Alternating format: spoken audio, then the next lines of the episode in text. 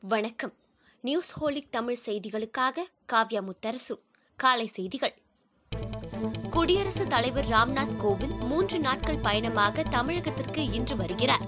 மாலை டெல்லியிலிருந்து தனி விமானத்தில் சென்னை வரும் அவர் இரவு ஆளுநர் மாளிகையில் தங்குகிறார்.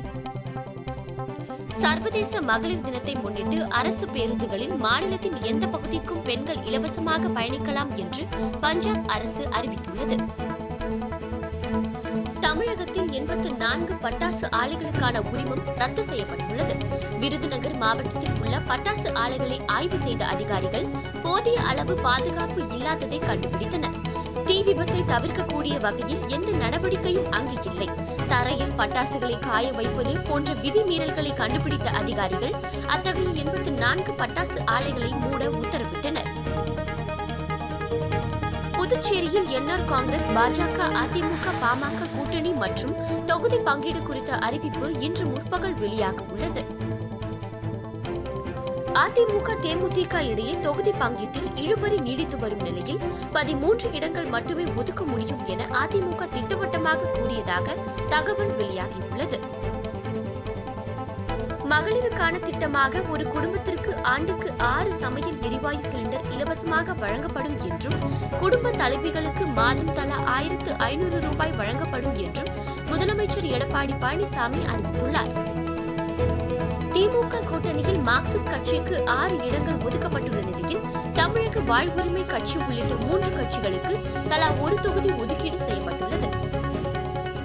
ரயில் சேவை குறைபாடுகள் தொடர்பாக நிர்வாகத்திடம் புகார் தெரிவிக்க புதிய ஒருங்கிணைந்த உதவி மைய எண் அறிமுகம் செய்யப்பட்டுள்ளது. இத்தாலியின் தலைநகர் ரோமில் நடைபெற்ற தரவரிசை மல்யுத்த தொடரில் இந்தியாவின் பஜ்ரங் புனியா தங்கம் வென்றுள்ளார். கேரள தங்க கடத்தல் விவகாரத்தில் கைது செய்யப்பட்ட ஸ்வப்னா சுரேஷிடம் விசாரணை நடத்திய அமலாக்கத்துறை அதிகாரிகள் இவ்வழக்கில் முதலமைச்சர் பினராயி விஜயன் பெயரை இணைக்கும்படி கட்டாயப்படுத்தியதாக காவல்துறை அதிகாரி ஒருவர் சர்ச்சையை கிளப்பியுள்ளார். சென்னை நாற்பத்தி நான்காவது புத்தக கண்காட்சி இன்றுடன் நிறைவு பெறுகிறது. கடந்த மாதம் இருபத்தி நான்காம் தேதி தொடங்கிய இந்த புத்தக காட்சியில் எழுநூறுக்கும் மேற்பட்ட அரங்குகளில் பல லட்சம் புத்தகங்கள் பார்வைக்கு வைக்கப்பட்டிருந்தன. ஐந்து மாநில தேர்தல் எதிரொலியாக நாடாளுமன்ற பட்ஜெட் கூட்டத்தொடரின் இரண்டாவது பகுதியை திட்டமிட்ட தேதிக்கு முன்னதாகவே முடித்துக் கொள்ள வாய்ப்பிருப்பதாக தகவல் வெளியாகியுள்ளது. டைம்ஸ் நவ் சி ஓட்டர் நடத்திய கருத்து கணிப்பின்படி மேற்கு வங்கத்தில் குறைந்த வித்தியாசத்தில் திரிணாமுல் காங்கிரஸ் கட்சி நூற்று ஐம்பத்து நான்கு தொகுதிகளை கைப்பற்றி ஆட்சியை தக்கவைக்கும் என்று தெரிவிக்கப்பட்டுள்ளது. கடந்த ஒரு வார காலமாக எல்லைப் பகுதியில் எந்த வன்முறை சம்பவமும் நிகழவில்லை அமைதி நிலவுவதாகவும் ராணுவ அதிகாரிகள் தெரிவித்துள்ளனர்.